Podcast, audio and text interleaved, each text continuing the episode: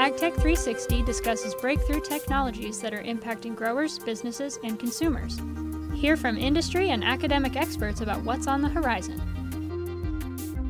So, hi, I'm your host, Adrian Percy, Executive Director of the NC Plant Sciences Initiative.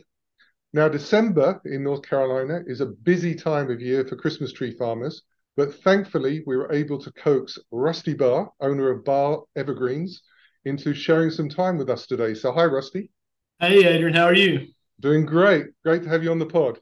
So, uh, the North Carolina Christmas tree industry is ranked second in the nation in number of trees harvested and cash receipts. And to meet the high demand and help create beloved Christmas memories, of tree farmers like Rusty are adopting a lot of new technologies. So thanks for joining me again today, Rusty, and let's discuss some of the challenges and successes that you've had in the Christmas tree production industry over the past couple of years. Let's let's start off with a little bit about you. You're a second generation tree farmer, as I understand. Tell me a little bit about your operation, your family's operation, and what led to your decision to carry on the family tradition, as it were? Well, um, my, my dad was growing trees, and uh, it was kind of a second job for him. He was in the furniture manufacturing business, and uh, they sold the plant, and he decided uh, to go full time. And he did that for several years while we were in high school and college. And so you're up in Ashe County, right? Ashe County, yes, sir. Which, it's uh, in the northwest corner of the state, right on the Virginia Tennessee border. And I believe one of the most productive counties in the entire nation for Christmas tree production.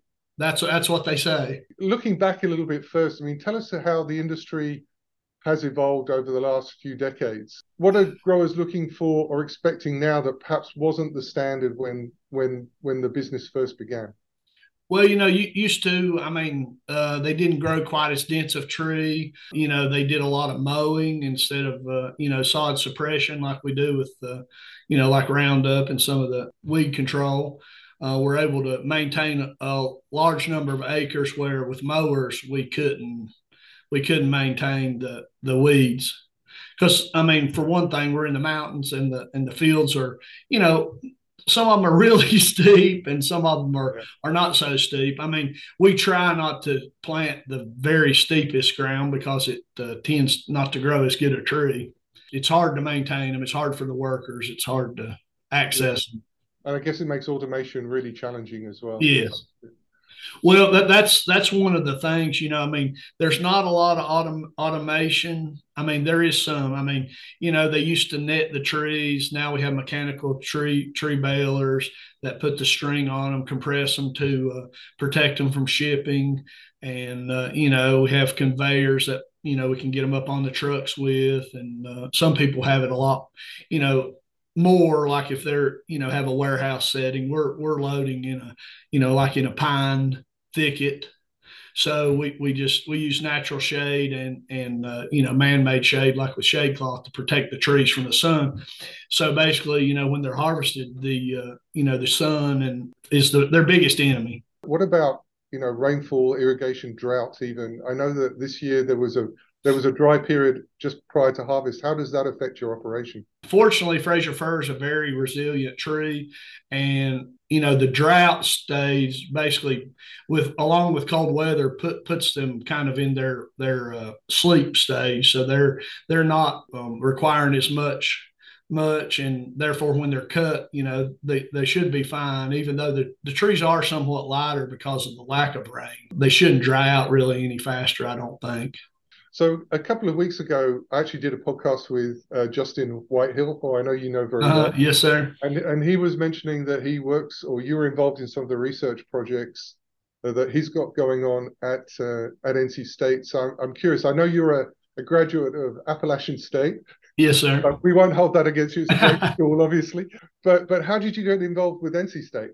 Well, I, well, my dad was a Wolf Packer, so um, we attended football games from the 70s all the way up till you know, probably the mid 90s till we started uh, following the Mountaineers. So tell me a little bit about how you work with Justin. That was probably the. Well, yeah, yeah. Okay. Well, so Justin, Justin, uh, you know, he does the genetics program along with Dr. Frampton, who started some of this research. We have a seed orchard that is the North Carolina Premium Fraser Fir Seed Orchard. We're really harvesting some of the first crops of viable and very good seed from that orchard that's been in existence for uh, going on 15 or 16, 17 years. The trees were grafted into smaller trees, you know, so it kind of tricked them into thinking they're a little older than what they what they actually are. So they started producing seed earlier, but now the germination, uh, which, which, is critical to the the processes that we do, you know, that's that's where we're making great improvements. Is the the seedling production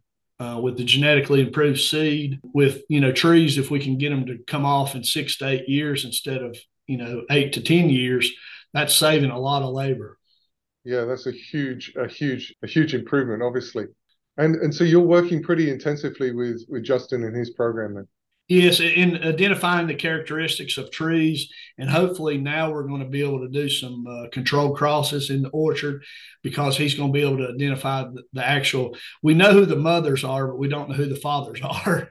There's 20, 30, 39 families, and I think we've culled out three or four uh, that were not uh, acceptable after several tests, uh, you know, for Christmas trees.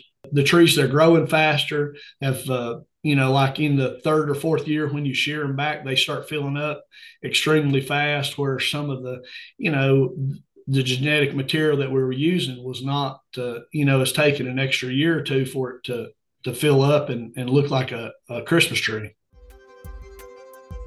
The North Carolina Plant Sciences Initiative impacts lives through innovative applications and discoveries.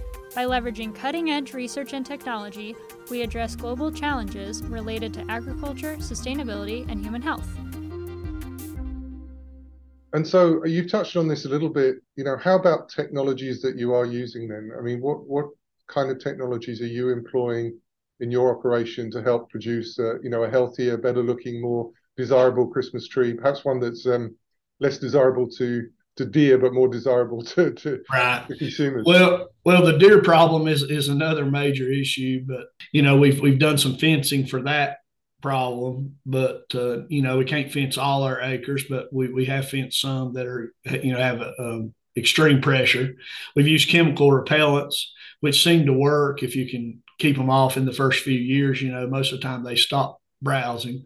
But some places they just won't quit, so it's it's a it's a major issue as well. But you, you know, I mean, we we've got things like tractor uh, mist blowers for sprayers for putting out chemicals and and uh, fertilizers, and we also uh, have employed a new uh, fertilizer spreader from Denmark that is called the Airflow, and basically it can shoot the fertilizer over the top of the field.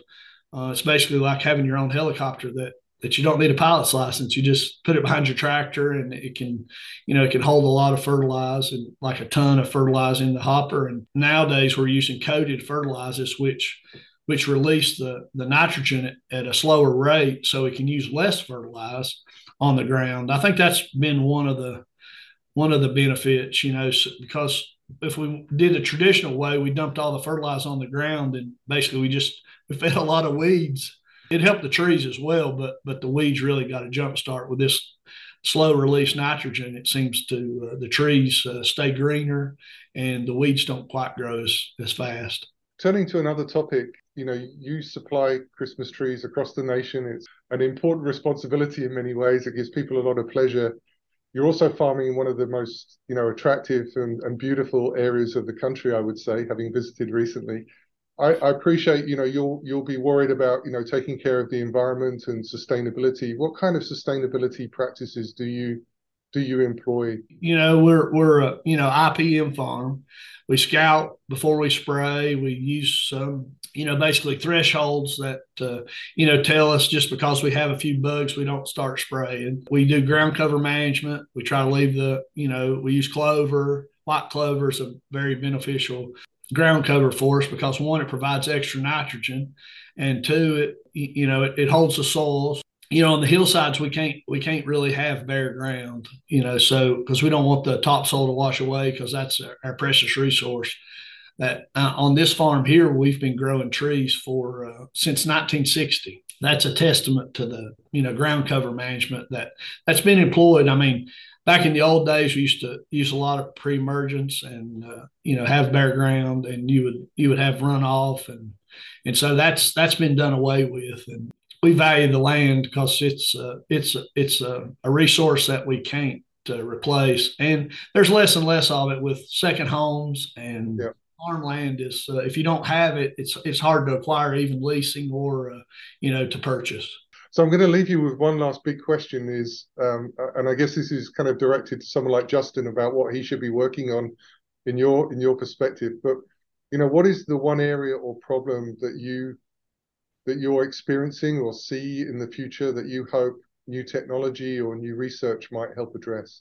Well, I think uh, you know the the deer browse, the uh, phytophthora root rot, which is a, a, a disease that's you know present in our soils, but it takes certain conditions. And with the rising temperatures that we see in the summer times, and uh, you know, I mean, this fall was extremely warm for the harvest. I mean, we're going to have to have uh, genetically improved uh, plants that are you know able to tolerate these uh, little higher temperatures and also be able to uh, i mean be cut in the same uh, same window because christmas you know rotates around thanksgiving and this year you know it was as early as it could be so the retailers want their trees you know earlier and earlier every year it's something we don't want to push as growers but you know when your customer wants his trees, you, you know, he, you got to sell them to them.